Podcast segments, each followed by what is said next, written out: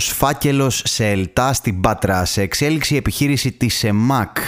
Σήμανε, λέει, συναγερμό στις αρχές μετά τον εντοπισμό ύποπτου φακέλου σε κτίριο των ΕΛΤΑ στην Πάτρα. Τι είναι ο ύποπτος φάκελος, Πώς ένας φάκελος στην Πάτρα συγκεκριμένα, πιο, πιο τζιμάνι, πιο Sherlock Holmes πατρινός εκείνη την ώρα σε μια δημόσια υπηρεσία που κοιμούνται όλοι όρθιοι, περιμένουν όλοι στην ουρά να πάρουν κάτι που έχουν παραγγείλει από το Scrooge, κατά πάσα πιθανότητα κάνα βινίλιο, καμιά κρέμα, τίποτα παπούτσια ή κάτι πιτσιρικάδες. Εκεί παραγγέλνουν στέλνουν Nike ας πούμε, που μαζεύουν 15 μήνες χαρτζηλίκια από τους γονείς τους για να πάρουν Nike 180 ευρώ για να εντυπωσιάσουν ε, τις ε, μικρές σλατίνες στο σχολείο. Δηλαδή, ποιο τζιμάνι είδε έναν ύποπτο φάκελο, τι είναι δηλαδή ένας ύποπτος φάκελος; Εγώ βλέπω να, εγώ, για μένα ύποπτος φάκελος είναι πλέον ο λογαριασμός της ΔΕΗ αν έρθει.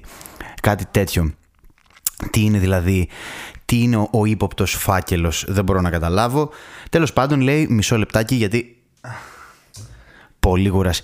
Υπόπτο φάκελος. Δηλαδή, σύμφωνα με πληροφορίες από το pelop.gr, επίσης θα ήθελα να σχολιάσω ότι όταν βλέπεις ειδήσεις από επαρχία ε, ή εν πάση περιπτώσει από site που δεν είναι τα, τα μεγάλα μέσα ενημέρωσης ε, των ε, μεγάλων μηντιακών κολοσσών ε, είναι πολύ αστείο γιατί οι ονομασίες των ε, site είναι σαν να προκύπτουν εκείνη την ώρα δηλαδή είναι η είδηση από την καρδίτσα καρδίτς.com καρδίτσα.news.com είναι είδηση από, δεν ξέρω, από τα δρυμίκλαβα dreamyclava.com έχουμε τώρα εδώ είναι από την Πελοπόννησο pelop.gr δεν χρειάζεται δηλαδή να σκεφτούμε παραπάνω. Είναι το site που ανοίγουμε είναι στην Πελοπόννησο pelop.gr δεν θα το κουράσουμε τώρα έτσι. Δεν θα μας... Τέλος πάντων λέει σύμφωνα λέει με το pelop.gr ε, ήδη λέει στο κτίριο των ΕΛΤΑ στην Πάτρα βρίσκεται η ειδική μονάδα των ΕΜΑΚ καθώς είναι σε εξέλιξη επιχείρηση περισυλλογής του ύποπτου φακέλου. Σε ενημέρωσή της, η πυροσβεστική αναφέρει ότι το περιστατικό με τον ύποπτο φάκελο είναι σε χώρο κτηρίου στη συμβολή των οδών Μεζόνος και Ζαΐμι. Αν με ακούτε από Πάτρα, μην πλησιάσετε εκεί, υπάρχει ένας ύποπτος φάκελος. Στο σημείο επιχειρούν 16 πυροσβέστες με την ειδική ομάδα της 6η ΕΜΑ και 5 οχήματα. Τι λες, με μαλάκα; Δηλαδή, τι έχει μέσα αυτό ο φάκελο. Δηλαδή, μου θυμίζει αυτά που στέλνανε ο Μπιν Λάντεν ε, που είχε μέσα άνθρακα, ε, ενεργό άνθρακα, ας πούμε, αυτό ή βόμβα.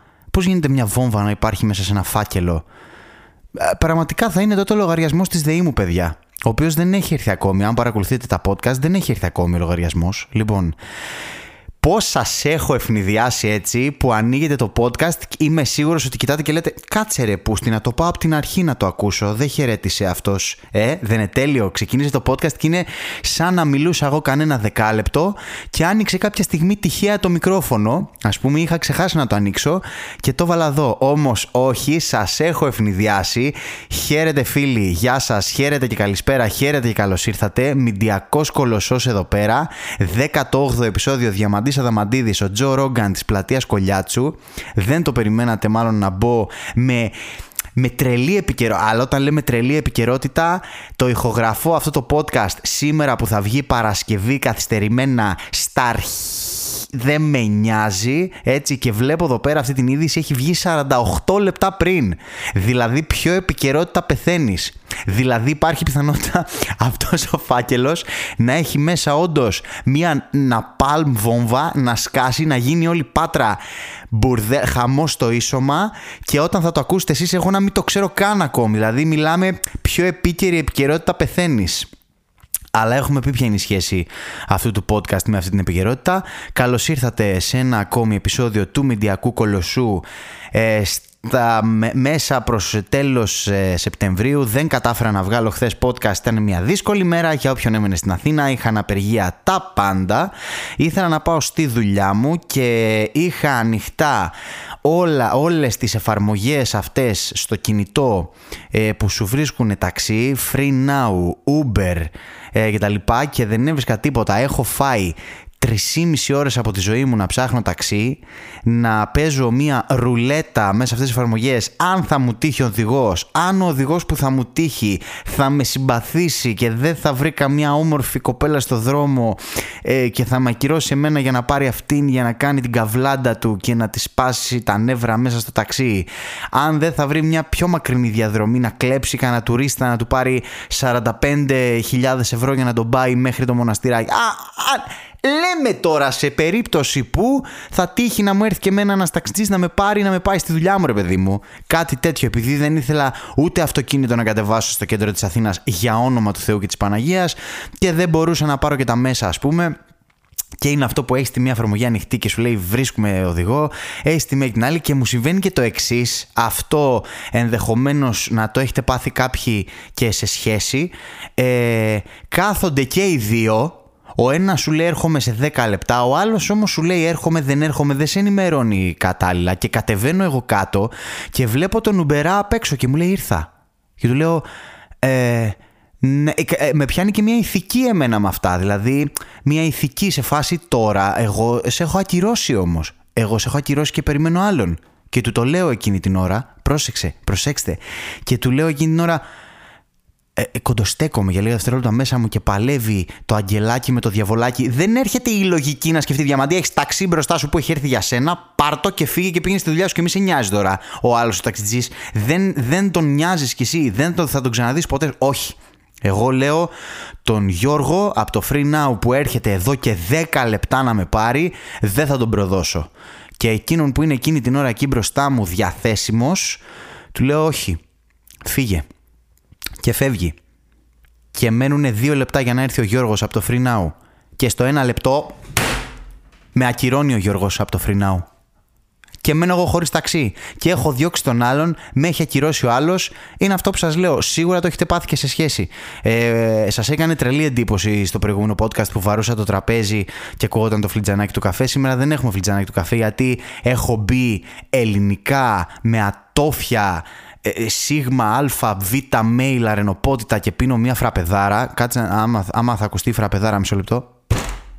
Τίποτα. Δεν, ο φραπές δεν ακούγεται. Ο φραπές δεν αφήνει. Δεν αφήνει θόρυβο πίσω του, σαν τα φλόρικος ελληνικός και εσπρέσο στα φλιτζανάκια. Λοιπόν, καταλάβατε και μου την έκανε χθες αυτό. Τέλος πάντων, μην σας τα πολυλογώ. Ε, έπαιζα έτσι με τους ταξιτζίδες ε, δεν έβρισκα δηλαδή ένα, μία ταλαιπώρια κατάφερα να βρω στο τέλος ε, λέω μετά θα ψάξω ταξί από το δρόμο βγαίνω στο δρόμο τρώω φλασιά λέω μαλάκα έχω 50 ευρώ δεν μπορώ, αυτό το ξέρετε. Αυτό που τρέμει το φιλοκάρι σου που μπαίνεις μέσα στο ταξί και έχεις 50 ευρώ και μέχρι να του πεις ότι έχω 50 ευρώ, λες τώρα θα γυρίσει, θα μου σκάμε πυροβολήσει στο κεφάλι, θα κάνει χειρόφρενο και θα ανοίγει ταυτόχρονα την πόρτα να με ξεφενδονήσει μέσα από το ταξί. Σε φάση τι είναι αυτό, πώς γίνεται να έχεις 50 ευρώ για διαδρομή των 7-8 ευρώ, δεν είναι αυτά, δεν έχουμε ρέστα, δεν μας σέβεστε εμάς που δουλεύουμε. Έχω διαβάσει το μεταξύ ότι έρχεται υποχρεωτικό POS στους ταξιτζίδες. Φυλαχτείτε, μπουρδέλα. Φυλαχτεί. Όχι, ούτε την κάρτα μου δεν θα βγάλω. Με NFC, όλα. Όλα πλέον. Λοιπόν, έτσι να με παρακολουθούν και μέσα από τις ταυτότητες, από τα τσιπάκια. Γιατί η χρονιά δεν ξεκινάει από το Σεπτέμβριο, παιδιά; Έχουμε, είναι, έχουμε, έχουμε όλη την αίσθηση και το ξέρουμε όλοι ξεκάθαρα ότι το Σεπτέμβριο κάπως ξεκινάει τα, ξεκινάνε τα πράγματα εγώ τώρα έτσι που είμαι για ηθοποιός, έτσι και ειδικά στην, στα καλλιτεχνικά, η καλλιτεχνική σεζόν ξεκινά από το Σεπτέμβριο. Μας έχουν ζαλίσει τώρα, βγαίνουν τα δελτία τύπου για τις παραστάσεις που ξεκινάνε. Ε, και εγώ μέσα σε μία από αυτές. Ε, ε, όλα κάπως τώρα ανακοινώνονται ε, ξεκίνημα, νέοι αγώνες ε, είναι αυτό το πράγμα. Γιατί η χρονιά δεν ξεκινάει από το Σεπτέμβριο τα σχολεία ξεκινάνε το Σεπτέμβριο. Αυτό το κλασικό που γυρνάς από τις διακοπές και υπάρχει αυτό το πράγμα ότι πάμε τώρα τα κεφάλια μέσα ξεκινά. Γιατί η χρονιά δεν ξεκινάει το Σεπτέμβριο; Γιατί δεν έχουμε τώρα να λέμε 3-2-1 καλή χρονιά και το, το θυμόμαστε μέσα στον Ιανουάριο εκεί πέρα στο ψολόκριο, στην καλύτερη των περιπτώσεων ψολόκριο, γιατί τέλος πάντων εδώ στην Αθήνα, όχι ότι έχουμε ζήσει και κανένα ιδιαίτερο κρύο, μπας, ναι, δεν ξέρω. Γιατί η χρονιά, η χρονιά θα έπρεπε να ξεκινάει το Σεπτέμβριο. Έχει αυτή την αίσθηση ο Σεπτέμβριος του ξεκινήματος. Εκτός και αν είναι μέσα στο μυαλό μου, δεν ξέρω. Θα μου πεις τώρα και τι έγινε που ξεκινάει την Και τι έγινε γενικά που τελειώνει μια χρονιά και ξεκινάει μια άλλη. Πλέον δεν έχετε καταλάβει, δεν έχει κανένα νόημα. Έτσι κι αλλιώς λέμε, άντε καλή χρονιά, η καινούργια χρονιά να είναι καλύτερη από την προηγούμενη. Κατά είναι και η προηγούμενη και η επόμενη. Νομίζω κάποια στιγμή από ένα σημείο και μετά πλέον έχουν, έχουν, έχει σταματήσει πλέον να έχει νόημα. Ε, νομίζω μετά το COVID έχει σταματήσει να έχει νόημα ε, τι χρονιά έχουμε; Πραγματικά εγώ ακόμη νιώθω post-COVID εποχή έτσι κι αλλιώς. Δηλαδή είτε μου πεις ότι είναι λίγο μετά την πρώτη καραντίνα είτε μου πεις ότι είναι 3,5 χρόνια μετά που κοντεύει, ξέρω εγώ, 4 σε λίγο, δεν έχει κανένα νόημα για μένα. Πραγματικά. Ε, όσον αφορά μες στο κεφάλι μου πώς, πώς χωρίζω τις, ε, τις, περίοδοι, τις περιόδους. Ε, κατά τα άλλα, για να μην ξεχνιόμαστε, ε, σήμερα πλαντάζουμε πάλι, έτσι. Δηλαδή έχει μια ζέστη τύπου πάμε για μπάνιο, αλλά δεν ξεχνιόμαστε ποτέ. Βλέπω εδώ έκτακτο δελτίο λέει επιδείνωσης καιρού εξέδωσε η Έμι πάλι τρελή επικαιρότητα γιατί το βλέπω εδώ 36 λεπτά πριν έτσι. Ισχυρές βροχές λέει και καταιγίδες στη δυτική, την κεντρική και τη βόρεια Ελλάδα. Ε, τα φαινόμενα λέει θα είναι τοπικά ισχυρά και τη Δευτέρα θα σημειωθούν κυρίως στα δυτικά τμήματα της Θεσσαλίας, στην Ήπειρο, τη Δυτική Μακεδονία και πιθανόν το Ιόνιο. Εντάξει ετοιμαστείτε. Ε, δεν ξέρω αυτή τη στιγμή πώς θα την πούνε αυτή την κακοκαιρία. Πάμε για... Δεν, δεν ξέρω, δεν ξέρω τι, τι θα συμβεί εδώ πέρα, τι θα γίνει. Ε, ε, ο φετινός τώρα Σεπτέμβρης ε, έχει και την εξής ιδιαιτερότητα, ε, αυτό το ξεκίνημα έχει την εξής ιδιαιτερότητα, έχει, αυτές τις, έχει και τις ε, εσωκομματικές εκλογές του ΣΥΡΙΖΑ όπως λέγεται, όλο αυτό το πανηγύρι που έχει στηθεί γύρω από το Κασελάκι, αυτό που σχολίασα στο προηγούμενο επεισόδιο, έναν άνθρωπο που φανίστηκε από το πουθενά, δεν ξέρω τον σαν να περιμένανε να φύγει ο Αλέξης Τσίπρας να γίνει όλο αυτό και λέγανε ότι παιδιά αν το μπιούμε στις εκλογές και φύγει ο Αλέξης που λογικά αυτό θα συμβεί γιατί έτσι γίνονται τα μαγειρέματα άμα φύγει θα πετάξουμε αυτό το έτσι θα το πετάξουμε το κασελάκι έτσι μέσα και θα γίνει το, το μαλλιοβράσι ας πούμε. Δεν έχω καταλάβει τίποτα. Ξέρω μόνο ότι κάτι κέρδισε το, τον πρώτο γύρο των ε, εσωκομματικών αυτών εκλογών. Μάλλον πάει να γίνει πρόεδρος του ΣΥΡΙΖΑ αυτό καταλαβαίνω. Ακούω να κράζουν μια, αυτή την αχτσιόγλου, αυτή τη γυναίκα, δεν ξέρω τι λένε για αυτήν. Γενικά δεν έχω καταλάβει πώς ξεχάσαμε έτσι πάρα πολύ γρήγορα ό,τι έγινε, τις εκλογές που γίνανε, όλα αυτά που συμβαίνουν, ε, όλα αυτά και ασχολούμαστε όλοι με το τι γίνεται τώρα μέσα στο ΣΥΡΙΖΑ, ποιος θα βγει, ε, ποιοι είναι τέτοιοι του, του πολλάκι, τα που τα πουλάκια, τα ωραίο αυτό λογοπαίγνιο 90s βαρύ. Ε, ποιοι είναι όλα αυτά, τι γίνεται, δεν έχω καταλάβει. Μέσα σε όλα παρακολουθώ, ρε παιδιά, θα κάνω μια δήλωση ε, μέσα από το Μηντιακό Κολοσσό, νομίζω πλέον, συχαίνομαι την Έλενα Ακρίτα.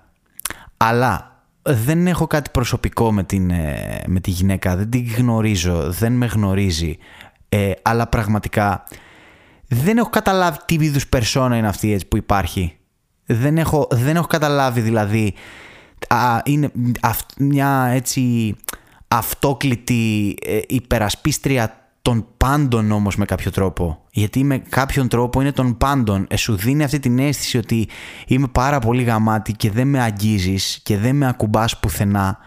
Αλλά για κάποιο λόγο είναι τόσο εκνευριστικός ο τρόπος που το κάνει, αλλά δεν είναι εκνευριστικός με τον τρόπο το ότι ενοχλώ, ταράζω τα νερά επειδή λέω την αλήθεια.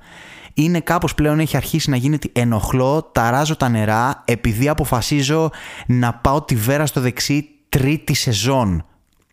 Ε, ε, ε, αποφασίζω να την πάω τρίτη σεζόν για να σας αποδείξω ότι μπορώ να αναπτύξω το σενάριο καλύτερα ενώ η αλήθεια είναι ότι με πιέζει το κανάλι και μου δίνει ένα τσουβάλι λεφτά για να το συνεχίσω τρίτη σεζόν. Γιατί όλοι γνωρίζουμε ότι η Βέρα στο δεξί κάπου στη δεύτερη σεζόν έπρεπε να έχει τελειώσει. Έτσι, να είμαστε ειλικρινείς. Η Βέρα στο δεξί έπρεπε να έχει τελειώσει στη δεύτερη σεζόν. Έτσι, έπρεπε να έχει βρεθεί μια λύση ανάμεσα στο Στράτο και τη Ρεγκίνα, έτσι, στον Διαμαντία Μοιρά και σε όλο αυτό το τρελό το παρεάκι και να μην μου τους βάλει στην τρίτη σεζόν να φεύγουν στα, στα τρίκαλα ξαφνικά που, που είχαν φύγει εκεί πέρα και τους εμφάνιζε ότι και καλά τώρα είμαστε με τα ποδήλατα εδώ πέρα και τριγυρνάμε και σκάει το παρελθόν και αυτά. Η τρίτη σεζόν ήταν, δεν, η τρίτη σεζόν ήταν απλά για να πάρει λίγα λεφτά ακόμη ο Δάνης Κατρανίδης. Λοιπόν, δεν ξέρω τώρα αν αυτή τη στιγμή θα συνεχίσετε να ακούτε αυτό το podcast μετά από την ανάλυση που έκανα που διαπιστώσατε ότι έβλεπα βέρα στο δεξί.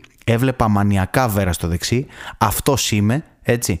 Ε, και αν δεν με θέλετε στα, στη βέρα στο δεξί περίοδό μου δεν, δεν σας αξίζω ούτε μετέπειτα. Λοιπόν, με εκνευρίζει διότι καταρχάς έχει αρχίσει και νομίζω δεν ξέρω πλέον ε, υπάρχει μια cringe κατάσταση. Βλέπω ανεβάζει κάτι φωτογραφίες του Αλέξη Τσίπρα και γράφει λύπης τι λύπης ρε έχει με το ζόρι ένα τέταρτο που έχει φύγει από την ηγεσία του ΣΥΡΙΖΑ. Σε ποιον λείπει λείπει τώρα στην Έλληνα Κρήτα που αποφάσισε να αφήσει όλα αυτά τα, στα οποία είναι καλή έτσι τη δημοσιογραφία, την γραφή, τη συγγραφή, τα podcast, έκανε και podcast. Για πόσα ακόμη podcast. Πόσα podcast ελληνικά έχετε ακούσει να μιλάνε για άλλα ελληνικά podcast. Έτσι. Έχω πει εδώ για το Ζάμπρα, έχω πει για τον Αριστοτέλη Ρίγα, έχω πει για τα μικροπράγματα, έχω πει για τους άλλους που γράφουν για την αρχαία ιστορία, λέω για την Έλληνα Ακρίτα. Έχω πει για τη Μαρία Σολομού 6-7 podcast. Ποιος, ένας δεν θα μιλήσει για το Μηντιακό Κολοσσό. Λοιπόν, δεν είναι λίγο η φάση αυτή, λίγο. Έχει αρχίσει η Έλενά μου αν με ακούς και αν με ακούς ποτέ, με όλο το σεβασμό, λίγο κουράζει, λίγο γίνεται γραφική στο facebook, καταρχάς το facebook πεθαίνει, έτσι, λίγο γίνεται γραφική, λίγο γίνεται κουραστική, λίγο γίνεται και σκόπιμα τον τελευταίο καιρό, καθώς ε, έχει μπει η κυρία Κρήτα στον πολιτικό στίβο ε, και πρέπει κάπως να, να τροφοδοτούμε αυτή τη διαδικασία. Αυτή είναι η γνώμη μου. Τώρα, έτσι και με ακούσει η Έλληνα Κρήτα και με θάψει με εξώδικα, με screenshots από τα εξώδικα, με screenshots από τα screenshots που έχω βγάλει εγώ τα εξώδικα και μετά από screenshots στα screenshots στα εξώδικα βγάζοντας μέχρι και τη φορολογική της δήλωση στο facebook για να μου αποδείξει εμένα ότι τα λεφτά που παίρνει τα τιμάει και τα screenshots που έχει βγάλει από τα εξώδικα να μου τα στείλει εμένα ως εξώδικα και μετά να τα βγάλει screenshot στο facebook όταν θα τελειώσει όλη αυτή η διαδικασία μπορούμε να βγούμε να πιούμε για ένα καφέ. Για να τα πούμε. Λοιπόν δεν καταλαβαίνω λίγο. Είναι λίγο εκνευριστική όλη αυτή η φάση, έχει, έχει κουράσει λίγο τουλάχιστον εμένα, έναν άνθρωπο 32 χρονών που αν όχι απολυτικ που δεν είναι και πολύ ωραίο μάλλον πλέον, γιατί κάπως πρέπει λίγο να είσαι συντονισμένος λίγο στην κατάσταση γίνεται, γιατί μάλλον κάποιοι θα δουλέψουν ερήμην σου και θα σου γαμίσουν τη ζωή. Αν όχι απολυτικ, τουλάχιστον ακομματικ, λίγο εμένα προσωπικά έχει αρχίσει και με κουράζει αυτή η υποθεσούλα. Έτσι. Λοιπόν, ε, ενώ αναγνωρίζω καλά στοιχεία σε αυτή την ε, περσόνα, έχει, ε, έχει αρχίσει να παραγίνεται λίγο. Δεν, αυτό, αυτό, αυτό. Είναι λίγο αυτό. Έπρεπε να έχει τελειώσει στη δεύτερη σεζόν η Βέρα στο δεξί. Ε, κατά τα άλλα είπαμε πλησιάζουν τώρα οι δημοτικές εκλογές και η αλήθεια είναι ότι ε, τι προηγούμενες χρονιές που ήμουν έτσι λίγο κάπως πιο μικρός δεν το καταλάβαινα. Γελούσα μεν που έβλεπα ότι όλοι πάνε ε, για δημοτική συμβουλή και αυτά αλλά τώρα 32 ε, χρονών και βλέπω πολλούς συνομήλικους ή λίγο μεγαλύτερους και αυτά που ξαφνικά εκεί που υπάρχει, που τους συμπαθείς, που υπάρχει ένα... Υπάρχει ρε παιδί μου μια, μια συμπάθεια, λες αυτά. Ξαφνικά βλέπεις ξαφνικά, οπ, εγώ γι' αυτό αποφα... και στο φέρνουν σαν έκπληξη. Σαν έκπληξη πλέον είναι τα post των ανθρώπων που πάνε για Δημοτική Συμβουλή. Είναι πλέον σαν αυτό ότι είμαι έγκυος. Όπως ανεβάζουν κάποιες γυναίκες στην εγκυμοσύνη τους ότι μετά τους τρει-τέσσερι μήνες που την ανακοινώνουν και λένε αυτό με την ε, μητρότητα, ξέρω κτλ. Έτσι αντίστοιχα, λες ότι κάτι μαγειρεύεται σιγά σιγά και έρχεται ας πούμε 10-15 μέρες, ένα μήνα πριν από τις δημοτικές εκλογές και βλέπεις και, τον, και το, το πιο τελευταίο άνθρωπο που θα περίμενες να δει να πάει για δημοτικό σύμβουλος να κατεβαίνει για δημοτικό σύμβουλος.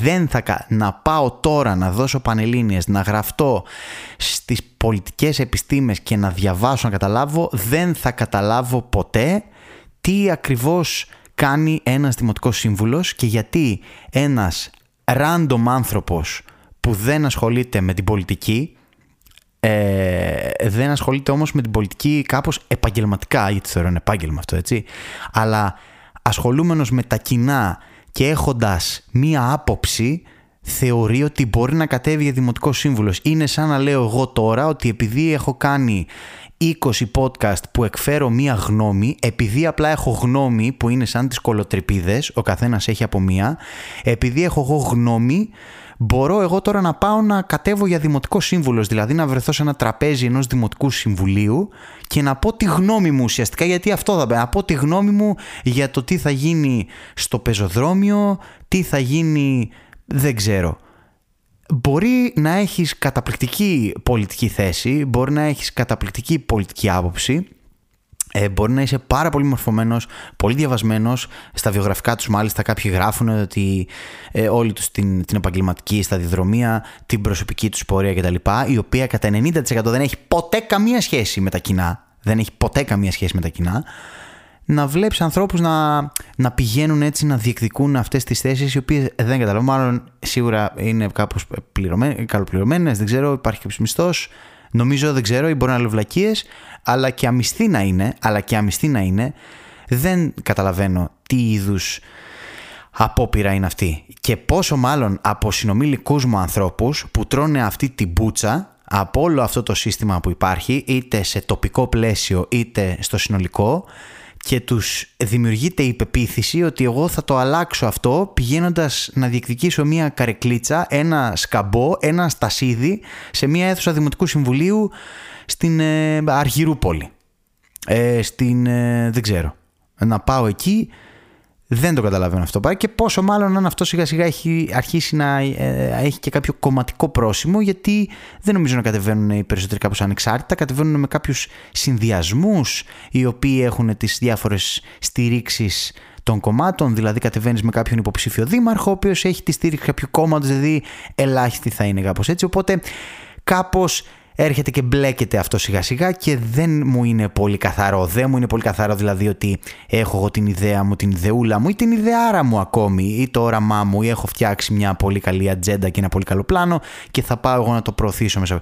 Δεν είναι κάπου. Είναι απλά νομίζω κάποια στιγμή μετά από ένα σημείο μια αίσθηση των ανθρώπων που θέλουν να ασχοληθούν με αυτό το πράγμα η οποία δεν μου είναι πολύ καθαρή. Δεν μου είναι πολύ καθαρή γενικά ε, η εικόνα των ανθρώπων που πάνε να ασχοληθούν εν έτη 2023 30 χρονών άνθρωποι με την πολιτική. Θα το πω έτσι, γιατί για μένα πολιτική είναι και αυτό το πράγμα. Λοιπόν, έχω χτυπήσει καθόλου εγώ το χέρι μου στο τραπέζι. Όχι, πάω να το χτυπήσω χωρίς να έχω νεύρα. Έτσι, καταπληκτικά. Ε, λοιπόν, ήρεμη κάπως η επικαιρότητα αυτή τη βδομάδα, ή μάλλον δεν ξέρω, έχει συμβεί κάτι που εγώ δεν έχει πέσει στην, ε, στην αντίληψή μου, δεν ξέρω, επειδή δουλεύω πάρα πολύ αυτές τις μέρες. Δεν θα κάτσω να ασχοληθώ και ιδιαίτερα. Έχουμε, έχουμε, έχω ξανασυζητήσει πλέον ότι νομίζω ότι ένα από τα μεγαλύτερα λάθη που έκανα ήταν να πω ότι σε αυτό το podcast θα υπάρχει κάποια επικαιρότητα. Παρ' όλα αυτά, διαβάζω εδώ πέρα ε, πάλι επί του πιεστηρίου 52 λεπτά πριν. Βλέπω εδώ, ε, διαβάζω Βέρεια, λέει ανήλικος συνελήφθη με 6 κιλά ηρωίνης. Ένας 17χρονο συνελήφθη, λέει, στην κατοχή του εντοπίστηκαν 6 κιλά ηρωίνης που προόρισε για διακίνηση. Ε, εννοείται θα γράφει το άρθρο ότι ήταν σε οικισμό Ρωμά της Δυτικής Θεσσαλονίκης γιατί εννοείται εκεί είναι τα ναρκωτικά. Λέει, λέει 12 συσκευασίες με βάρος 6 κιλά και 170 γραμμάρια. Παράλληλα στην κατοχή του βρέθηκε και μια κυνηγετική καραμπίνα μάλιστα 17 χρονών. Μου θυμίζει τι είναι, ε, εκείνα τα πιτσιρίκια που πλαστογράφησαν ε, χρήματα και πήγανε, πήγανε κάπου αλλού να τα γαμίσουν για ένα δίμερο ε, είναι αυτός τώρα αντίστοιχα ένας 17χρονο με 6 κιλά και 170 γραμμάρια, παιδιά, εγώ. Εγώ 17 χρονών. Είμαι σε φάση κάπνιζα και αισθανόμουν άσχημα λίγο κρυφά γιατί λίγο δεν το ήξερε η μητέρα μου, το ήξερα λίγο, κάναμε όλοι πως δεν το καταλαβαίνουμε, ξέρεις, λίγο στο σπίτι. Μέχρι να γυρίσω κάποια στιγμή έτσι, πω να σου πω, ε, δεν μπορώ να βγαίνω άλλο στο ψολόκριο έξω στα πάρκα και σε αυτά να κάνω. Μπορώ να κάνω κανένα τσιγάρο εδώ μέσα τώρα γιατί να κοροϊδευόμαστε, ας πούμε; Γιατί δεν υπάρχει αυτή η κοροϊδία; Μέχρι να συμβεί αυτό το πράγμα, ήμουνα σε φάση, σφιγγόταν λίγο η ψυχή μου, ρε παιδί μου, αν άναβα τσιγάρο έξω και μπορεί να περνούσε κάποιος να με έβλεπε, ξέρεις αυτά. Ε, ε, κλασικό παιδί ήμουν, ρε παιδί μου, ξέρω εγώ, 17 χρονών. Τώρα, τι είναι αυτή, ποιοι είναι αυτοί οι 17χρονοι που ο άλλος πλαστογραφεί, πλαστογραφεί χρήματα. Ο άλλος λέει έχει πάνω του 6 κιλά ηρωίνης. Εγώ είχα, δεν ξέρω, θυμάστε, κάποιοι θα θυμάστε έτσι που είμαστε περίπου στην ίδια ηλικία, κάτι τα δεκαράκια, τα πακέτα τα δεκαράκια που βγαίνανε με 10 τσιγάρα μέσα ε, και κάνανε, ξέρω εγώ, καλά. Κάνανε 1 ευρώ, 1,5 ευρώ, γελάει ο κόσμος. Και επειδή τότε πιτσιρικάδες το χαρτζιλίκι ήταν, ξέρω εγώ, μικρό, πηγαίναμε, παίρναμε τέτοια για να καπνίζουμε. Βέβαια, στο τέλος αγόρασε 5 δεκαράκια, ήταν σαν να έχεις αγοράσει 4 πακέτα, αλλά τέλος πάντων. Ε, εγώ είχα πάνω μου ένα δεκαράκι και έναν αναπτήρα, ας πούμε, και φοβόμουν να μην το δει κανείς, μην το ξεχάσω μέσα στην τσέπη, μην μυρίσω τσιγάρο, ξέρω για αυτά. Και ο άλλος έχει πάνω του 6 κιλά ηρωίνης και μια κυνηγετική καραμπίνα. Και, και ζει έτσι αγέροχο, ζει, κοιμάται το βράδυ cool, χαλαρά ρε παιδί μου. Έτσι, χαλα, χαλαρούτσικα. Δεν έχω δει ηρωίνη από κοντά ούτε στα 10 χιλιόμετρα και ο άλλος έχει πάνω 6 κιλά. Τέσσερα κιλά είναι ο γάτος μου. Δηλαδή, ο γάτος μου και λίγο ακόμη σε ηρωίνη είχε, ξέρω εγώ. Δηλαδή, προσπαθώ να τα σκεφτώ έτσι αυτά. Γιατί καμιά φορά δεν τα καταλαβαίνω. Είμαι τόσο φλόρο. Είμαι τόσο φλόρο. Λοιπόν, και κάπου εδώ θα φτάσει στο τέλος του ε, το 18ο επεισόδιο του Μηντιακού Κολοσσού. Είχα feedback από φανατικούς ακροατές ότι ρε Διαμαντή έχεις μπει σε αυτή τη σκοτεινή αέρα. Καλά λες και τα προηγούμενα ήταν πάρα πολύ φωτεινά επεισόδια. Έχεις μπει σε αυτή τη σκοτεινή αέρα και πρέπει να, πρέπει να κλείνεις τα επεισόδια με μια αισιοδοξία. Πρέπει να κλείνεις με μια θετική σκέψη τα επεισόδια σου ξέρω κτλ ε, Λοιπόν, ε, έφτασε η ώρα να κλείσω το επεισόδιο ε, αυτό ήταν ο Μηντιακός Κολοσσός. Ήμουν, είμαι και θα είμαι ο Διαμαντής Αδαμαντίδης. Ε, ψάξτε, βρείτε με. Είμαι ο τύπος που αυτοπροσδιορίζεται μέσα από τις τρίχες που έχει στο πρόσωπό του. Δηλαδή, αν είχε μουστάκι κάποτε που πλέον δεν έχει, πλέον έχει γένεια ή δεν θα έχει στο μέλλον κτλ. Βρείτε στο Instagram NRD Official, βρείτε στο TikTok NRD Official, βρείτε γενικά NRD Official. Ε, αυτά θα πεθάνουμε όλοι. Γεια.